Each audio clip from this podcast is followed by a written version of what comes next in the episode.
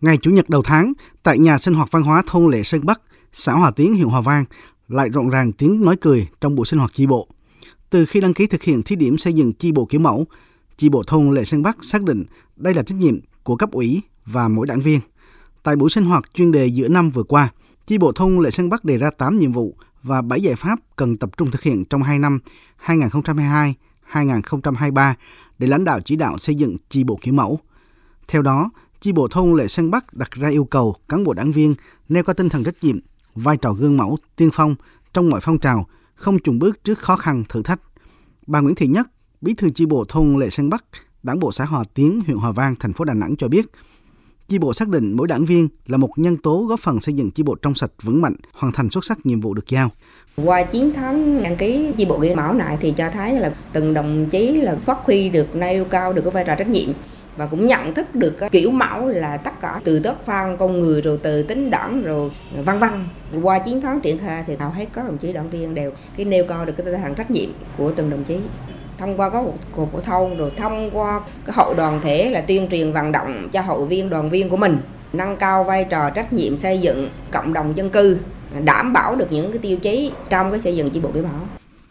Khi Ban Thường vụ huyện ủy Hòa Vang phát động phong trào xây dựng chi bộ kiểu mẫu, Đảng ủy xã Hòa Tiến chọn chi bộ thôn Lệ Sơn Bắc và chi bộ trường mẫu giáo Hòa Tiến 2 đăng ký thực hiện. Đây là những chi bộ có đội ngũ cán bộ đảng viên khá vững mạnh. Cấp ủy hai chi bộ này có năng lực tốt trong việc lãnh đạo chỉ đạo mọi phong trào hoạt động. Ông Trần Đình Nhân, bí thư đảng ủy xã Hòa Tiến, huyện Hòa Vang cho biết, việc thực hiện thí điểm mô hình chi bộ kiểu mẫu bước đầu đã đổi mới nội dung hình thức và nâng cao chất lượng sinh hoạt tại chi bộ. Chúng tôi à, phân công các đồng chí trong ban chấp hành trực tiếp đứng điểm ở đó và xây dựng một cái kế hoạch hướng dẫn cho cho cho các bạn xây dựng một cái kế hoạch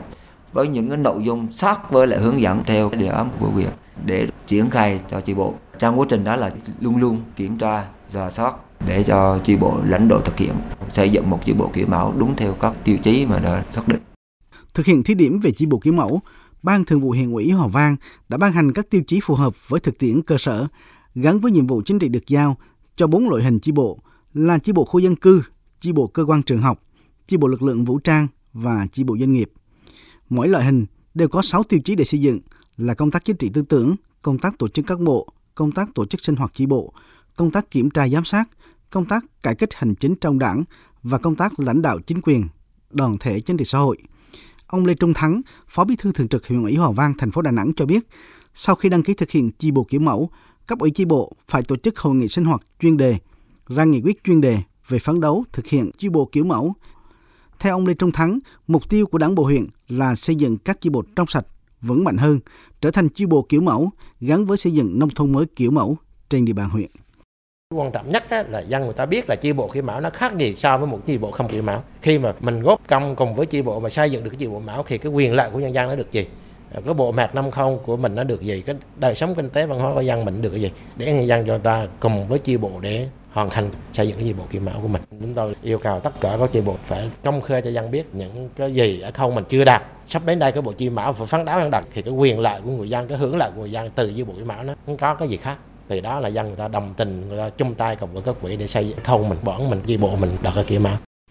Ông Nguyễn Đình Vĩnh, trưởng ban tổ chức thành ủy Đà Nẵng cho biết qua theo dõi nhận thấy, việc triển khai xây dựng chi bộ kiểu mẫu chính là những nội dung cụ thể hóa kết luận số 21 ngày 25 tháng 10 năm 2021 của Ban chấp hành Trung ương Đảng về xây dựng chỉnh đốn đảng và hệ thống chính trị, kiên quyết ngăn chặn đẩy lùi xử lý nghiêm cán bộ đảng viên suy thoái về tư tưởng chính trị đạo đức lối sống, biểu hiện tự diễn biến, tự chuyển hóa. Theo ông Nguyễn Đình Vĩnh, kết thúc năm 2022,